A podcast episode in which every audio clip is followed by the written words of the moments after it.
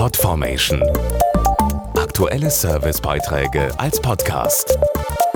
Regelmäßige Infos und Tipps aus den Bereichen Gesundheit und Ernährung. Hatten Sie als Kind auch die Windpocken? Diese kleinen Bläschen, die überall am Körper auftauchen und so schrecklich jucken. Besonders gemein dabei, Kratzen ist strengstens verboten, sonst bilden sich später Narben. Im vergangenen Jahr wurden in Deutschland mehr als 23.000 Fälle gemeldet. Die Windpocken gehören damit trotz möglicher Impfung zu den häufigsten sogenannten Kinderkrankheiten und sind nicht immer harmlos. Windpocken sind hoch ansteckend und gehören trotz Impfmöglichkeiten immer noch zu den am weitesten verbreiteten Viren.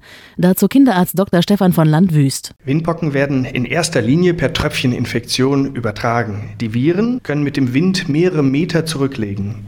Das bedeutet schon, wer sich gemeinsam mit einem Infizierten in einem Zimmer aufhält, kann sich anstecken. Windpocken übertragen sich auch durch eine Schmierinfektion, denn die Flüssigkeit in den Bläschen ist gleichfalls ansteckend. Besonders betroffen sind Kindergarten- und Schulkinder, aber auch Jugendliche und Erwachsene können sich infizieren. Die Betroffenen leiden unter den bekannten Hautveränderungen und unter Fieber.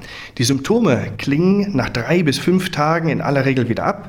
Allerdings sind auch sehr schwere Verläufe und sogar Komplikationen wie Lungen- oder Gehirnentzündungen möglich. Das Gute aber ist, wer die Windpocken einmal hatte, ist danach in der Regel immun. Eine Spätfolge im höheren Alter kann allerdings die sehr schmerzhafte Gürtelrose sein. Bereits seit 2004 wird von der Ständigen Impfkommission für alle Kinder und Jugendliche eine Impfung empfohlen und ist auch als Kombination mit der Impfung gegen Masern, Mumps und Röteln möglich. Für einen kompletten Impfschutz sind zwei Impfdosen notwendig. Die erste Dosis bekommen Babys um ihren ersten Geburtstag herum, die zweite dann vier bis sechs Wochen später im Alter zwischen 15 und 23 Monaten. Diese zweite Dosis sollte auch auf gar keinen Fall vergessen werden, denn erst dann ist der Antikörperspiegel im Blut hoch genug. Podformation.de Aktuelle Servicebeiträge als Podcast.